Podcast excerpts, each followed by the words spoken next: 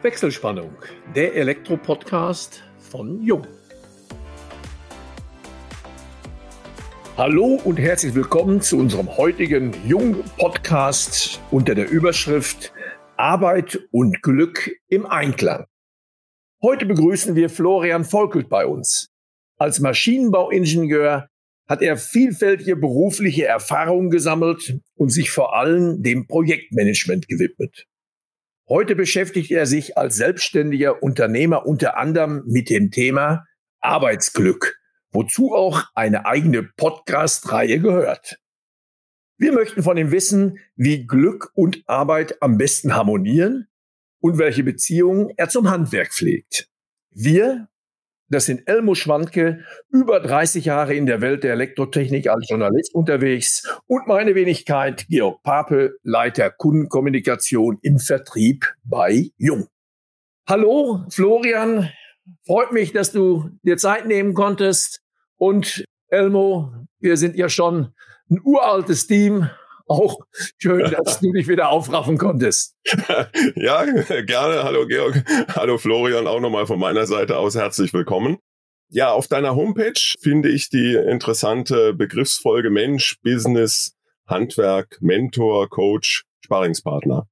Das ist eine ganze Menge. Vielleicht könntest du die einzelnen Punkte mal etwas unterlegen. Was verbirgt sich dahinter und warum, das ist zumindest für mich offensichtlich gewesen, ist der Mensch so im Fokus also vielen herzlichen Dank erstmal an euch beide, dass ich hier mit dabei sein darf. Ja, Mensch, Business, Handwerk, das ist relativ schnell entstanden, denn was tun wir alle in unserem Alltag? Wenn wir einmal zurückblicken, was haben wir gestern gemacht, was haben wir vorgestern gemacht, was haben wir letzte Woche gemacht, im letzten Jahr gemacht, dann werden wir irgendwann feststellen, dass alles, was wir tun, dient dem Menschen. Das heißt letztlich jedes Auto, was wir bauen, das bauen wir nicht, damit wir ein Auto bauen oder für irgendwas anderes, sondern das bauen wir für uns Menschen. Früher sind wir zu Fuß gegangen, Hamburg, München, irgendwie so. Wäre jetzt für mich nicht möglich, für manch andere wahrscheinlich auch nicht wirklich. Die Kutsche ist uns ein bisschen zu langsam, also bauen wir ein Auto. So, jetzt gucken wir, wie geht das Auto noch besser? Wie kann man das noch perfektionieren, um Ressourcen zu sparen? aber auch wieder, damit wir Menschen länger auf dem Planeten bleiben können, damit es uns besser geht, das heißt, wir streben immer nach Verbesserung, aber immer wofür? Für uns. Deswegen, der Mensch muss an erster Stelle stehen. Egal was wir tun, egal wobei, ohne dass wir den Menschen in den Fokus rücken, geht's eigentlich gar nicht. Und der Mensch ist dann für dich ja folgerichtig auch natürlich Teil des Business, Teil des Handwerks und offensichtlich funktioniert das nicht so ganz reibungslos, denn du trittst als Mentor, Coach, Sparringspartner auf ich brauche als Angestellter in einem Unternehmen oder auch als Führungskraft im Handwerk oder auch Angestellter im Handwerksbetrieb ganz offensichtlich, zumindest aus deiner Sicht, Unterstützung oder viele brauchen diese Unterstützung. Du hast da einen Anspruch, mit dem du auf deine Kunden zugehst. Wie schaut der aus? Reibungslos funktioniert nie was. Das ist auch in Ordnung so. Die Frage ist nur, holen wir uns immer die richtigen Menschen zur Unterstützung rein. Und wer sind die richtigen Menschen? Ganz häufig Führungskräfte oder auch Chefs von Betrieben, wenn wir im Handwerk bleiben, die geben Verantwortung nicht ab, weil sie glauben, ich kann die Verantwortung nicht an den Menschen abgeben, der macht das vielleicht nicht gut genug, der kann das noch nicht, der ist vielleicht nicht erfahren, letztlich genug. Das sorgt dann häufig dafür, dass viele Führungskräfte bei KMUs sind es Führungskräfte und in Konzernen auch, wo ich unterwegs war. Da ist es genau das Gleiche. Das sind Führungskräfte letztlich der eigene Engpass in der Abteilung oder auch Chefs sind der eigene Engpass im eigenen Betrieb, weil sie einfach zu wenig abgeben, zu wenig glauben, hey, der kann das nicht. Ja, dann muss ich einfach Fehler zulassen und dann einfach gucken, dass ich aber mit dem Fehler, der gemacht wurde, auch was anfange. Nämlich ich kann ihn transparent machen. Ich kann allen anderen Mitarbeitern oder allen anderen Führungskräften, die vielleicht in anderen Abteilungen arbeiten, denen kann ich sagen, hey Leute, guck mal, wir haben den, den Fehler gemacht, auch gerne nennen, wer den Fehler gemacht hat. Warum? Damit der Mensch, der den Fehler gemacht hat, nicht als Depp dasteht, sondern als Held dasteht. Denn Dadurch, dass eine Person einen Fehler gemacht hat, ist es möglich, dass, wenn ein Betrieb 20 Leute hat, ich bleibe beim Handwerk, dass 20 oder 19 andere Leute von diesem Fehler lernen. Das ist doch toll.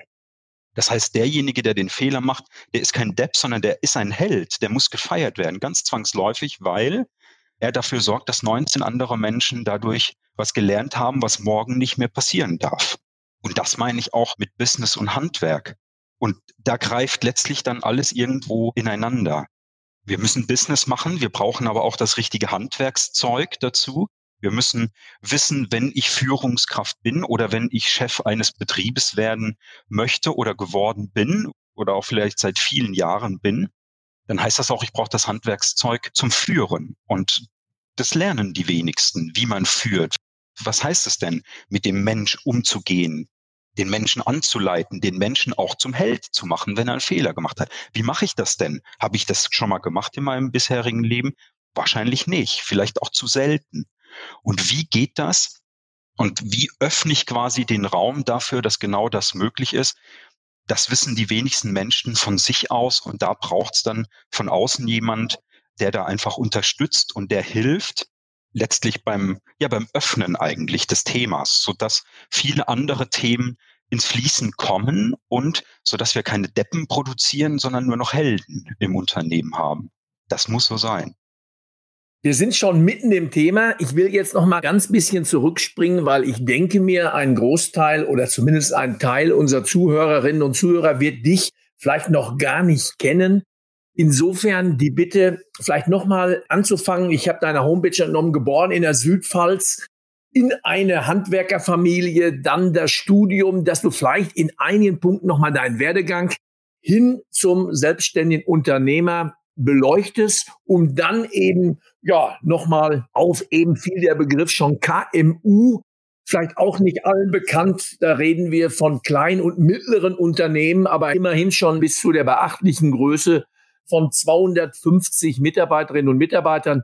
Also Florian, vielleicht mal ganz kurz in drei Sätzen. Was hat dich aus der Südpfalz dann eben in die große, weite Welt der Berater und Coaches getrieben?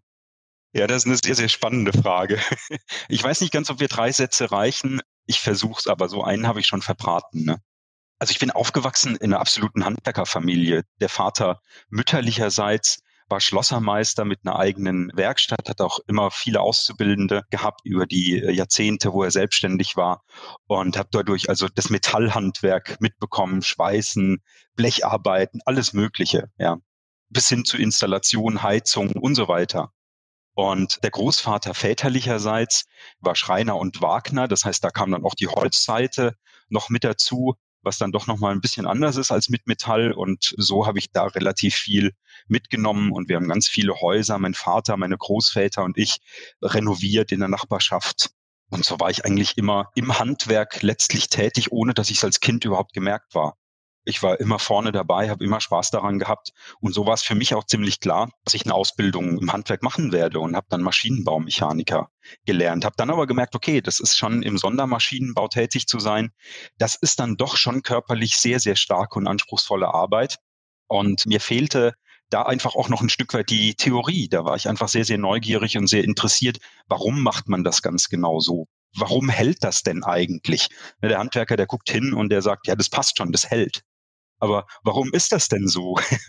warum verbiegen sich einfach Doppel-T-Träger nicht oder sonst irgendwas? Ja, also warum ist das so?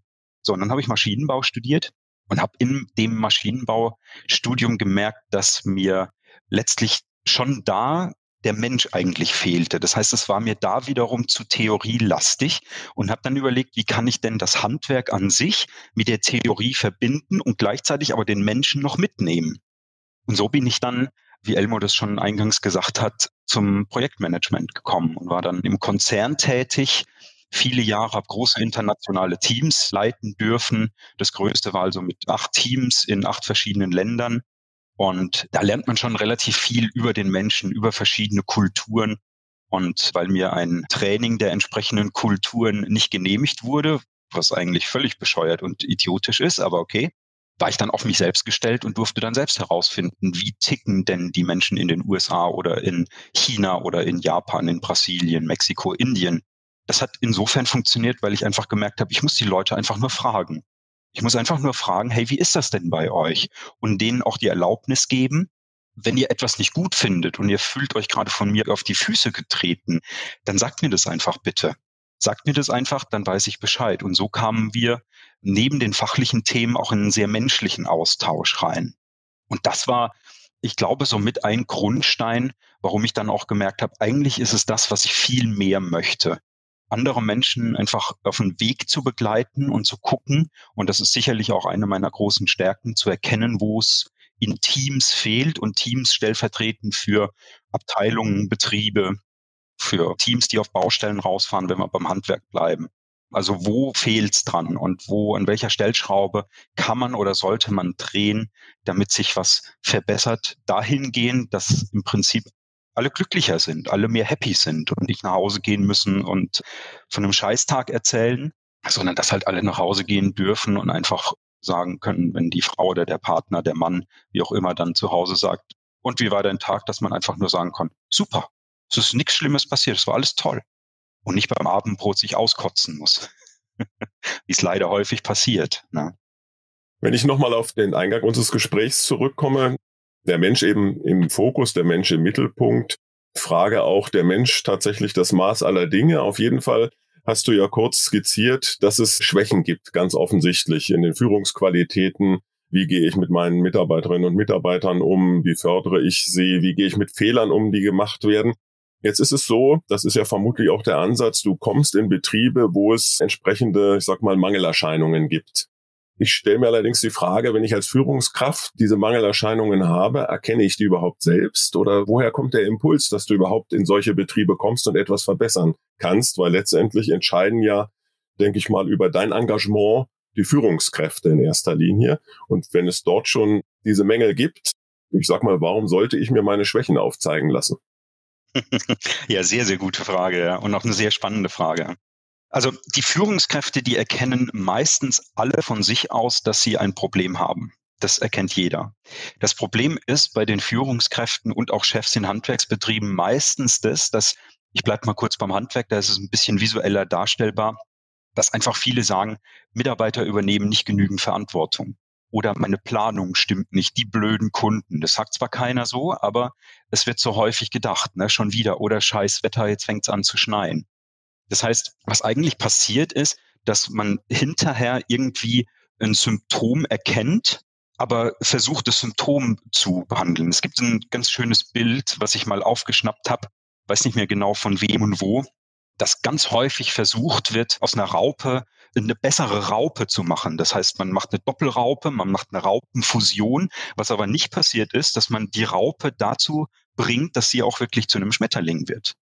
Das ist das, was nicht passiert. Und wenn ich mir jetzt einfach für mich selbst überlege, ich bin Führungskraft und ich erkenne, dass es einfach Probleme gibt, die sich in irgendeiner Weise äußern, dann wird seltenst die Frage gestellt, liegt das denn auch an mir, sondern es sind meistens eher immer die anderen. Und die Frage, liegt es an mir, die taucht manchmal auf, aber wird ganz, ganz schnell wiederum weggebügelt. Und das ist extrem schade. Führungskräfte erkennen das meistens, aber sie fangen bei den Symptomen an und gehen aber nicht den Schritt zurück auf die Ursache. Das heißt, den Fehler selbst zu beheben. Das heißt, immer einen Schritt zurückgehen. Der Fehler fängt immer viel, viel weiter vorne an. Immer auf einer höheren Ebene.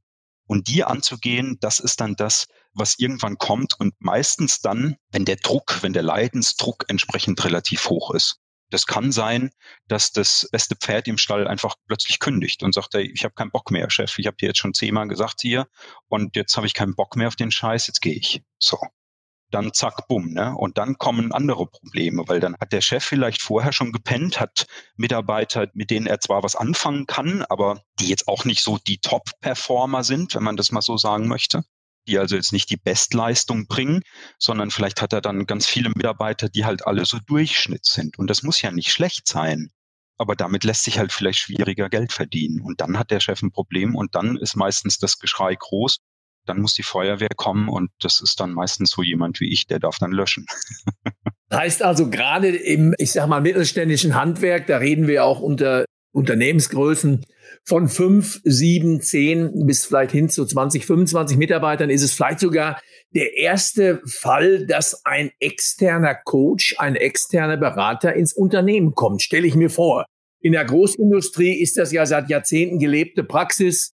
Da wird ja zu Jahresbeginn schon immer gewettet unter den Mitarbeitern, welchen Berater kriegen wir wann, wo und wie lange. Aber im Handwerk stelle ich mir das wirklich als einen ganz neuen Schritt vor, den man, ich würde behaupten, vor 20 Jahren überhaupt gar nicht gegangen wäre. Mittlerweile ist das ja salonfähig, ja, wie man in Amerika schon zum guten Stil gehörend äh, mindestens zweimal im Monat auf der Ledercouch des äh, Top-Psychiaters liegen muss. Kann man da in Deutschland teilweise ja auch schon mit kokettieren? Ja, ich muss mal wieder zu meinem Seelendoktor und ich denke, dass langsam die Zeit auch reif ist, dass auch kleine und mittelständische Unternehmen sich externe Hilfe holen. Siehst du das ähnlich oder wie ist so der Erstkontakt oder wie kommt überhaupt dann diese Zusammenarbeit zustande?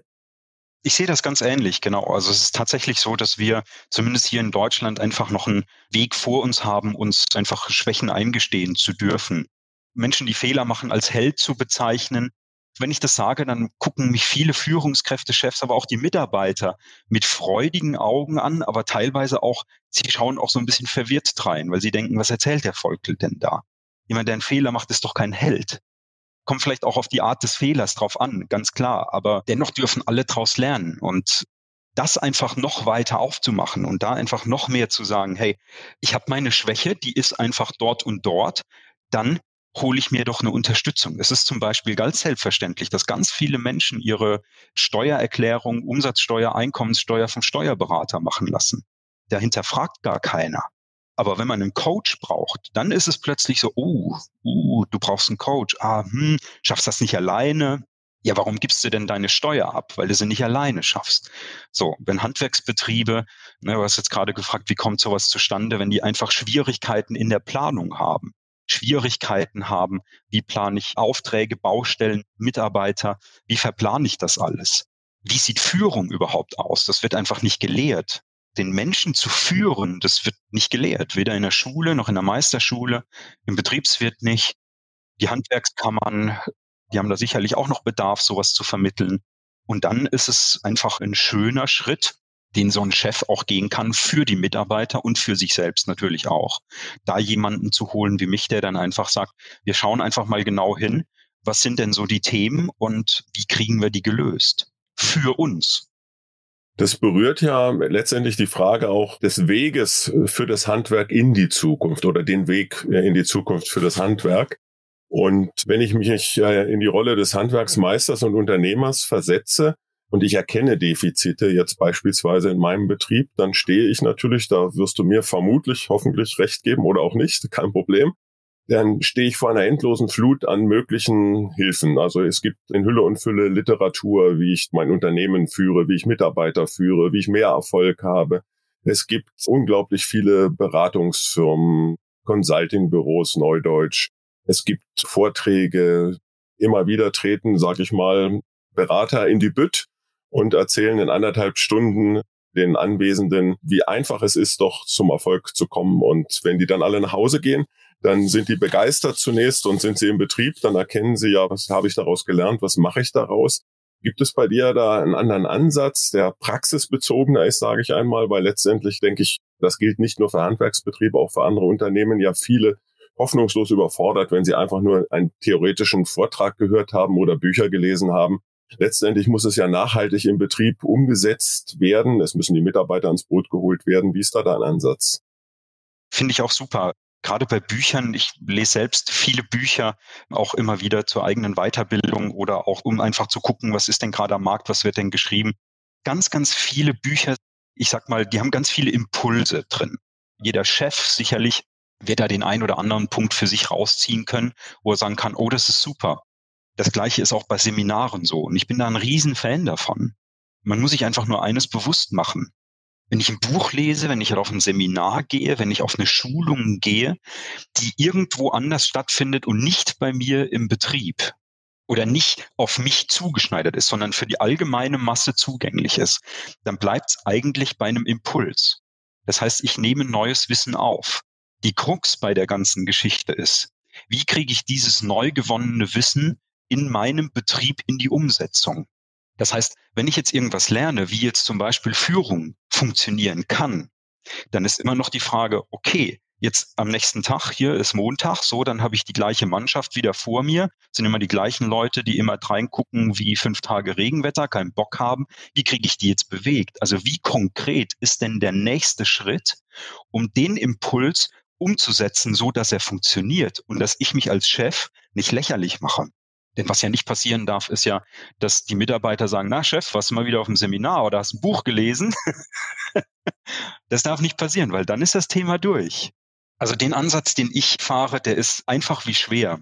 Es ist eigentlich die Überkommunikation. Das heißt, wenn jetzt ein Chef sagt, hey, ich brauche da Unterstützung und er will jetzt den richtigen Coach, den richtigen Sparringspartner, den richtigen Mentor, wie auch immer, rausfinden, dann sollte er sich einfach mal überlegen für sich, was sind denn meine Schwächen? Also das, was mir eigentlich immer wieder alltäglich auf die Füße fällt. Was ist das denn eigentlich? Das ist schon mal so der erste Schritt.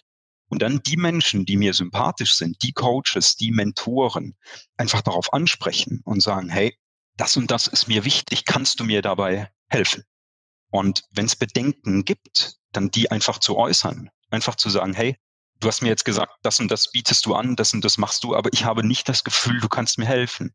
Okay, so, und dann kann man das miteinander klären. Dann kann der, ich bleibe jetzt einfach mal bei dem Wort Coach oder Berater oder was auch immer das dann sein wird, der hat dann die Möglichkeit letztlich zu sagen, hey, du glaubst, ich kann das nicht, warum denn nicht? So, und dann kann man das aber gemeinsam da einfach, ich sag mal, ausdiskutieren und es bleibt nicht im Verborgenen, sondern jeder hat die Möglichkeit, darüber zu sprechen, sich anzunähern, um dann am Ende zu gucken, passt das? Denn ich kann das aus selbstständiger Sicht, aus Berater, Sparringspartner-Sicht, Coach-Sicht sagen. Ich habe ja keinen Bock, mit jemandem zusammenzuarbeiten, der dann irgendwie von Anfang an schon Bedenken hat, schon Zweifel hat, dass ich überhaupt der Richtige bin. Am Ende hat jemand Geld bezahlt und ist unzufrieden. Ja, da bin ich ja auch nicht happy mit. Da kriege ich keine schöne Referenz. Das ist mein Bestreben und ich finde, das muss auch aller Bestreben sein, die in dem Bereich, in dem ich unterwegs bin, auch unterwegs sind, am Ende einen zufriedenen und glücklichen Kunden zu haben. So wie man als Maler auch rausgeht und sagen will, hey, wenn jetzt der Mensch, der sich jetzt gerade da in der Wohnung befindet, wenn der sich die neuen Wände anschaut, dann muss dem das Herz aufgehen. Da muss sagen, Mensch, so eine tolle Farbe und das Möbel dazu, boah, ist das toll, Mensch, das ist richtig, richtig gut. So, dann ist der happy und dann kommt er wieder. Also ist ja gerade bei dem Klientel des Handwerks, da holt dich ja der Inhaber des Unternehmens, der Chef selber, in Großkonzernen sieht das ja häufig anders aus. Da nimmt dann die Konzernleitung irgendein Beratungsunternehmen und stülpt es den Bereichen, den Abteilungen über. Und hier, ja, im Grunde stelle ich mir das so vor, dass du auch derjenige bist, der dem Entscheider, dem Inhaber die Sicherheit gibt, weil er kann sich ja quasi kaum austauschen.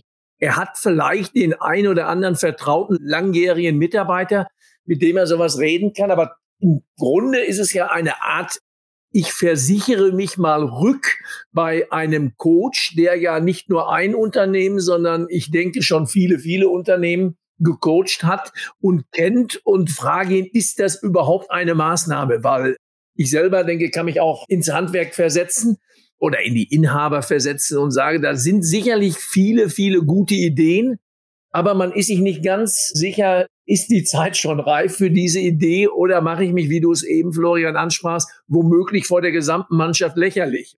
Das ist ja der Ansatz. Ich bin auch jemand, ich kaufe mir auch immer gerne ein Buch und stelle dann natürlich fest, huch, das sehen die alle anders, da solltest du mal eins schreiben, bin nie, noch nicht dazu gekommen. Aber der erste Schritt ist halt eben vielleicht auch einfach mal das Internet und da hast du ja auch einen interessanten Auftritt. Insbesondere hast du ja auch eine eigene Podcast-Serie und das wäre jetzt auch mal ganz interessant, in unserem Podcast über deine Podcast-Serie zu sprechen. Kannst du uns also da noch ziemlich viel beibringen. Vor allen Dingen auch der Name Arbeitsglück. Also den Begriff Arbeitsglück kannte ich gar nicht. Kann jetzt daran liegen, dass ich überhaupt nicht glücklich bin beim Arbeiten. Ist aber falsch. Ab und zu lache ich sogar so dabei. Ich Aber der Name ist gut und da gibt's vor allen Dingen auch Titel, die mich ja wahnsinnig angesprochen haben. Der Fünf-Stunden-Tag Arbeitszeit neu gedacht.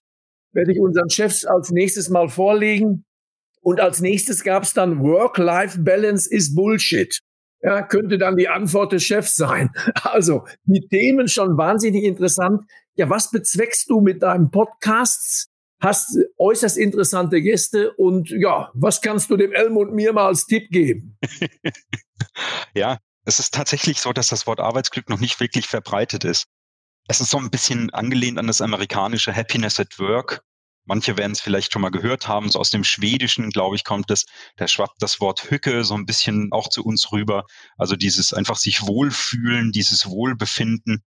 Und ich finde einfach, dass man auch auf der Arbeit glücklich sein muss. Und zwar aus einem ganz bestimmten Grund. Und da möchte ich eine kurze Geschichte erzählen. Als ich meine Ausbildung gemacht habe als Maschinenbaumechaniker, da hatten wir einen Werkstattmeister. Und der hat uns dann verkündet, dass wir ein super Jahr hatten, viel Gewinn gemacht haben und der Chef hat sich dazu entschlossen, dass er uns Arbeitskleidung stellt. So.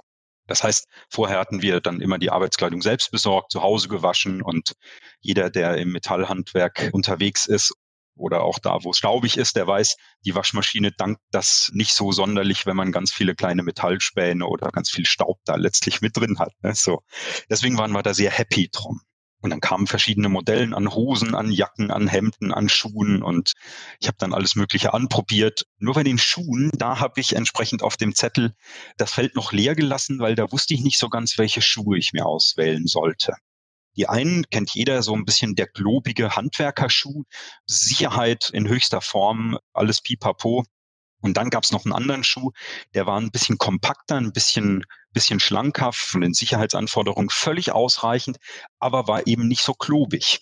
Und da wusste ich jetzt nicht so richtig, was ich nehmen sollte, weil der, der klobig war, war halt super bequem und der andere, der war halt so in Ordnung, sag ich mal so, ja, also passte schon. Und dann sagte der Werkstattmeister zu mir, du Florian, du hast noch gar keinen Schuh eingetragen. Warum denn noch nicht? Und dann habe ich ihm die Geschichte so erzählt. Habe ich gesagt, hm, so ist bequem, aber der andere gefällt mir besser. Und dann sagte der, denk dran, du stehst in keinem Schuh so lange wie in deinem Arbeitsschuh. Und das ist eine Geschichte, die mich eigentlich so zum Podcast auch bewegt hat und auch dahin bewegt hat zu sagen, wir brauchen auch Arbeitsglück, denn wir müssen glücklich im Job sein. Es ist so, wir stehen in keinem Schuh länger im Arbeitsschuh. Und es ist egal, ob man Handwerker ist, ob man Chef ist, im Büro sitzt oder wie auch immer. Ja, also den Schuh, den man auf der Arbeit trägt, den hat man am längsten an. Also muss man doch da drin auch bequem laufen. Das heißt, sein Umfeld im Job ist doch so elementar wichtig, eben damit wir nicht nach Hause kommen und dann beim Abendbrot erzählen müssen, ach hier der Kollege und ach der Chef und so ein Scheiß und bla bla bla. Eigentlich wollen wir es nicht. Denn wir arbeiten sieben Stunden, acht Stunden am Tag, kommen dann nach Hause und dann geht's ja gerade noch mal weiter. Gut, jeder braucht mal ein Ventil, aber es ist doch schöner, wenn wir das Ventil erst gar nicht brauchen, sondern wenn wir einfach nach Hause kommen und sagen, was ein toller Tag, was tolle Kollegen, was ein toller Chef. Und sicherlich werden viele denken, das ist ein Idealzustand, den wir nicht erreichen. Doch, wir erreichen ihn. Wir versuchen es nur nicht. Die wenigsten begeben sich auf den Weg, es zu versuchen, sondern sie unterlassen den ersten Schritt. Und das ist gerade für Führungskräfte, ist eine Vollkatastrophe, weil in dem Moment ist man kein Unternehmer, sondern ein Unterlasser, weil man unterlässt, den ersten Schritt zu gehen, der einem hinführen kann, zu einem besseren Leben für sich, aber auch für die Mitarbeiter, für die ein Chef nun mal verantwortlich ist. Das heißt, in dem Moment, wo der Chef den ersten Schritt gar nicht geht, übernimmt er nicht mehr die Verantwortung für seine Mitarbeiter und fühlt sich auch nicht mehr dafür verantwortlich. Und das ist das, wo wir ganz, ganz unbedingt hin müssen. Wir kommen damit ja auch so ein bisschen ins Philosophische, wenn man überlegt, also Arbeitsglück ist für viele sicherlich ein Widerspruch per se glaube, da gibst du mir recht. Von vornherein erschließt sich das nicht dem Einzelnen, der denkt Arbeit, Glück. Eigentlich mein Glück finde ich im Privatleben. Andererseits hat unser modernes Verständnis von Arbeit ja eigentlich eine relativ kurze Tradition, im Grunde erst im Zuge der Reformation. Also Martin Luther hat es maßgeblich mitgeprägt letztendlich. Bedeutet die Arbeit so etwas auch wie Lebensinhalt, Lebenszweck. Davor galten ja auch in der christlichen Tradition alle Erwerbstätigkeiten wurden unter der niedrigsten Stufe menschlicher existenzieller Tätigkeiten überhaupt platziert. Wie würdest du das heute sehen? Es ist ja auch eine Frage dann der Motivation. Ich muss man zum Glück gezwungen werden in der Form? Muss man die Mitarbeiter motivieren? Einige sagen, wenn ich meine Mitarbeiter motiviere, dann habe ich schon was falsch gemacht, weil ich manipuliere sie. Ich brauche eigentlich Mitarbeiter, die mit Leidenschaft und von sich aus sich entwickeln. Wie ist deine Sichtweise? Da kommen ganz viele Punkte zusammen. Also erstmal ja, es ist ein Stück weit philosophisch und wer sich mit dem Wort Arbeitsglück nicht wohlfühlt, der soll das Wort Glück durch Zufriedenheit ersetzen. Das ist für viele ist das Bild hier in Deutschland zumindest immer noch so, dass Glück eher was Punktuelles ist und Zufriedenheit eher was, was über Zeit einfach konstant ist. Also einerseits sehe ich es anders und andererseits stimmt es wiederum. Was stimmt ist, dass sich ein Zustand einstellen soll, der nicht immer auf 100 Prozent Glück läuft diese Hormonausschüttungen, die kriegen wir ohne Drogen, glaube ich, gar nicht wirklich hin. So, also das wollen wir auch nicht und das ist auch okay so. Aber was wir doch wollen ist, dass wir möglichst viel von diesen Glückspeaks haben. Also wenn ich mir das jetzt so als Graph in so einem Koordinatensystem vorstelle, dann will ich doch, dass ich ganz viele Eisberge nach oben habe. Das heißt, ganz viele Peaks nach oben, wenn nach oben maximal Glück ist. Das heißt, wenn ich ganz viele von diesen Ausschlägen nach oben habe, ganz viele von diesen Glückspeaks, dann stellt sich die Zufriedenheit von ganz alleine ein. Nur wenn ich immer versuche, zufrieden zu sein, ohne diese Glückspeaks, dann wird das irgendwie nicht funktionieren. Genauso ist es auch letztlich mit der Motivation. Wenn ich immer nur versuche, meine Mitarbeiter zu motivieren, ohne dafür was zu tun, damit Motivation überhaupt entstehen kann, dann funktioniert das auch nicht. Motivation ist eigentlich ein Produkt von Dingen, die getan werden. Nur Motivation einzufordern, das funktioniert nicht. Denn was bedeutet denn Motivation für dich, Elmo, oder vielleicht für dich, Georg, oder für mich? Es ist ganz unterschiedlich. Jeder würde es wahrscheinlich anders definieren. Wenn wir jetzt drei Zettel hätten, würden ganz unterschiedliche Sachen draufstehen. Was bedeutet für dich denn persönlich Glück im Privatleben, im Arbeitsleben? Gibt es diese Trennung bei dir überhaupt in dieser Form? Die Trennung gibt es nicht. Und das ist vielleicht auch das, wo Georg drauf angespielt hat. Work-Life-Balance ist Bullshit. das passt da, glaube ich, ganz gut dazu. Das kann ich direkt aufgreifen, denn ich meine das genauso, wie ich das auch in die Podcast-Folge reingeschrieben habe. Ich finde, es ist Bullshit. Wir haben ein Leben. Wir haben nicht das Leben auf der Arbeit und das Leben zu Hause. Denn wenn das ja so wäre, dann wäre es ja gar nicht notwendig, dass ich zu Hause über die Arbeit erzähle. Aber das findet ja statt als Ventil. Also insofern habe ich damit schon ausgeschlossen, dass es eine Work-Life-Balance überhaupt gibt, sondern ich habe einfach nur ein Leben.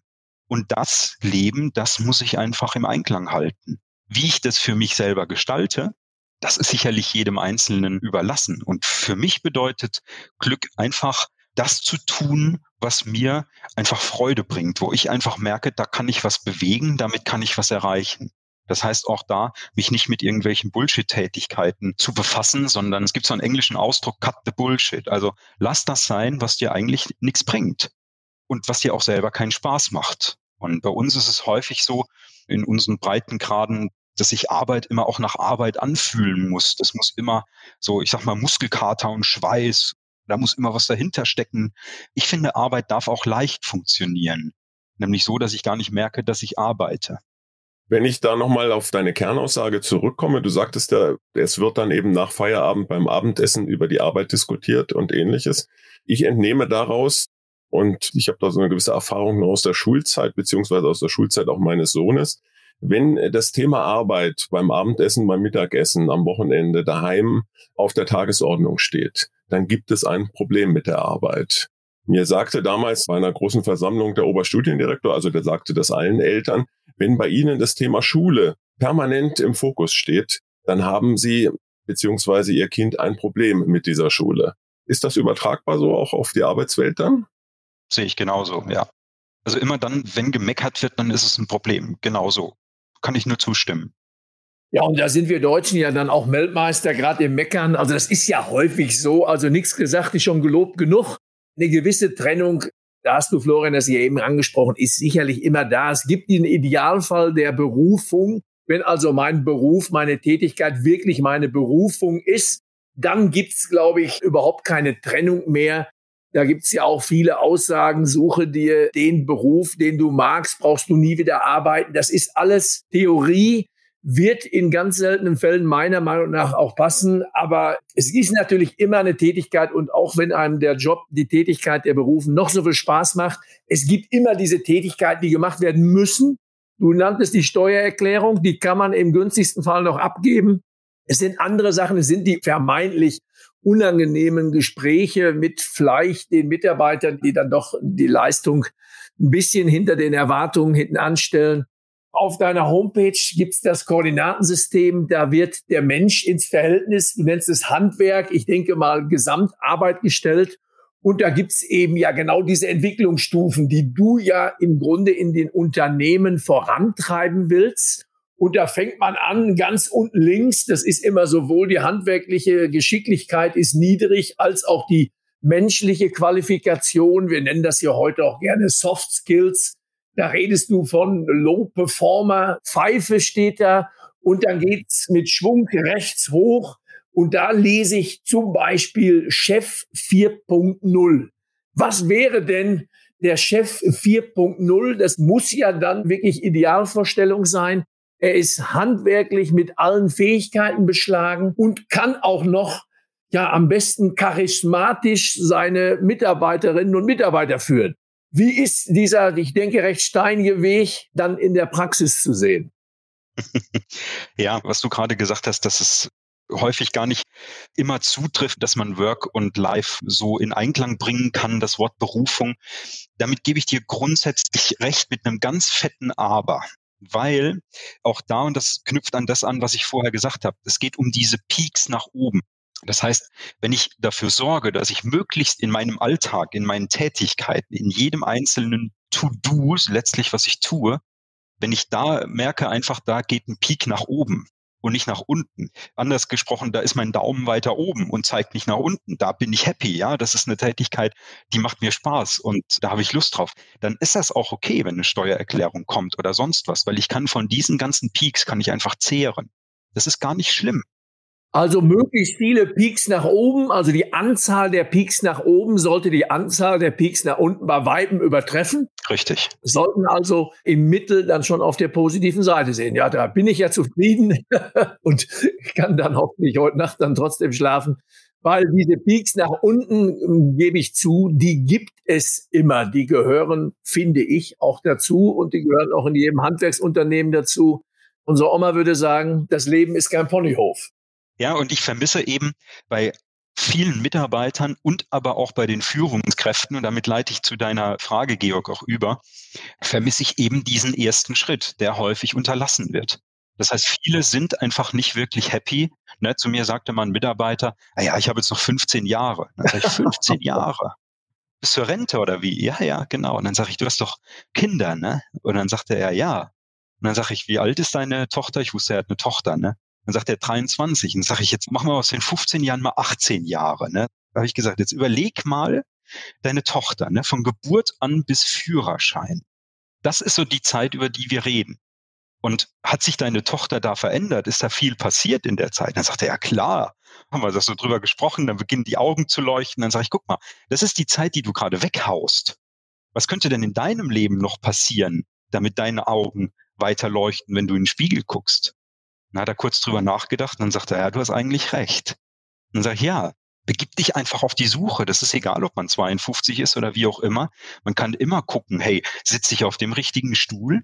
Und das ist auch ganz klar das, was ich unter Chef 4.0 meine. Und damit verbinde auch, dass der Chef einfach schauen muss, hey, sitzt jeder Mitarbeiter, den ich habe, auf dem richtigen Stuhl?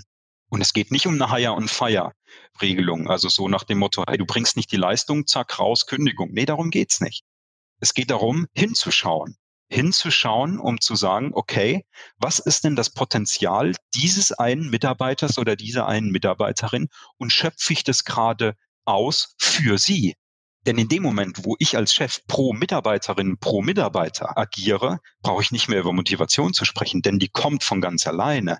Weil wenn der Mensch Bock hat, das zu tun, was er tut, dann ist das Motivation. Dann brauche ich nicht mehr drüber zu sprechen. Und dann hat man nicht mehr so, oh, heute Samstagabend, scheiße, schon bald wieder Montag, nur noch der Sonntag dazwischen. Das fällt einfach weg. Und das ist so das, was ich mitunter auch damit meine. Und das meint auch letztlich Leading by Influence. Also auch ein Stück weit einfach als Chef beliebt zu sein. Klar, ein Chef muss auch mal unangenehme Entscheidungen treffen dürfen. Das gehört zu seinem Job. Das ist einfach ganz normal und das ist auch richtig so. Aber trotzdem muss er ein gewisses Ansehen haben und die Mitarbeiter müssen aber auch merken, hey, der kümmert sich ja um mich. Der ist ja da, wenn ich ihn brauche. So dass jede Mitarbeiterin, jeder Mitarbeiter auch mal sagen kann, du Chef, heute ein bisschen Stress zu Hause. Wenn ich die Woche nicht Hochleistung bringe, ist okay. Und dann geht es nicht darum, was zu Hause los ist, sondern es geht nur darum, dass der Chef weiß, oder oh, ist gerade irgendwas? Und dann kann man auch mal ein Auge zudrücken, bei was auch immer. Darum geht es letztlich. Also da zu sein als Mensch. Natürlich als Chef, aber vordergründig auch als Mensch, sodass Mitarbeiter kommen dürfen und Mitarbeiterinnen natürlich genauso und sagen dürfen, hey, so und so ist es bei mir gerade. Oder auch sagen dürfen, du Chef, Chefin, ich mache immer die Tätigkeit, eigentlich habe ich da überhaupt keinen Bock drauf. Können wir da nicht wen anders finden? Ich habe den Eindruck hier, Kollegin XY, Kollege XY, die könnte oder der könnte daran Spaß haben. Wollen wir da vielleicht nicht Verantwortungen mal tauschen? Ja, mal hinzugucken. Nein ist dann nein, okay. Aber zumindest mal zu schauen, hey, sitzt jeder auf dem richtigen Stuhl, jeder für sich, aber auch, dass der Chef hinguckt und dann auch letztlich eine Umstrukturierung erlaubt, schon im ganz Kleinen. Und da scheitert es ganz häufig dran. Und das ist auch wiederum der erste Schritt, von dem ich spreche, der einfach häufig unterlassen wird. Da sind wir schon ziemlich tief ins Thema eingestiegen und mit Blick auf die Uhr möchten wir doch ganz zum Schluss noch ein bisschen was über den Menschen Florian Volkelt erfahren. Was macht Florian Volkel, wenn er nicht als Coach unterwegs ist? Gibt es Hobbys oder erfüllt dich deine Tätigkeit als Coach als Partner, als Unterstützer so, dass du sagst, das ist Hobby und Arbeit in einem? Ist es tatsächlich bei mir definitiv. Ich habe mit der Selbstständigkeit auch das Arbeiten aufgehört. Auch da, ne, Peaks nach unten gibt's einfach das gehört dazu, das ist auch völlig in Ordnung, aber mich erfüllt es, wenn ich einfach merke, okay, da habe ich irgendwie ja so ein bisschen ein Potenzial ausgebuddelt, was vorher nicht genutzt wurde, wo vielleicht keiner hingeguckt hat, was keiner gesehen hat, oder auch wenn es darum geht, einfach ein Team zu einer Einheit zu formen. Und da spielt all das, was ich gerade gesagt habe, da sicherlich eine Rolle. Jetzt ist mein Job ziemlich kommunikativ, das heißt, ich bin ziemlich viel am Reden, ziemlich viel am Erklären, logischerweise. Und da mag ich es in der Freizeit ganz gerne, einfach so auch ein Stück weit, ich sag mal, in die Stille zu gehen. Und die Stille finden meine Frau und ich sehr, sehr gerne in den Bergen. Das heißt, da sind wir gerne unterwegs. Wohnen ja in München und wir fahren gerne nach Garmisch-Partenkirchen oder auch in die Münchner Hausberge.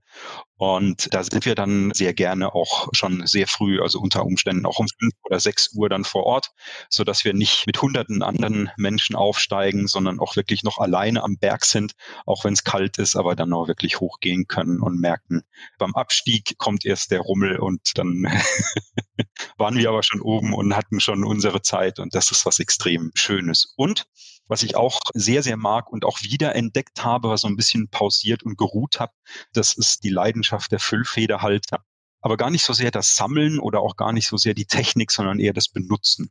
Das heißt, ich bin leidenschaftlicher Füllhalter Schreiber und auch damit Briefeschreiber. Und es gibt ein paar Brieffreundschaften, die ich sehr pflege und die mir sehr viel Spaß bereiten, wo auch ein sehr, sehr spannender Austausch stattfinden kann. Und das genieße ich auch sehr. Und auch da ist es wiederum sicherlich aufgrund der Stille und der, ich kann einfach mal meine Klappe halten.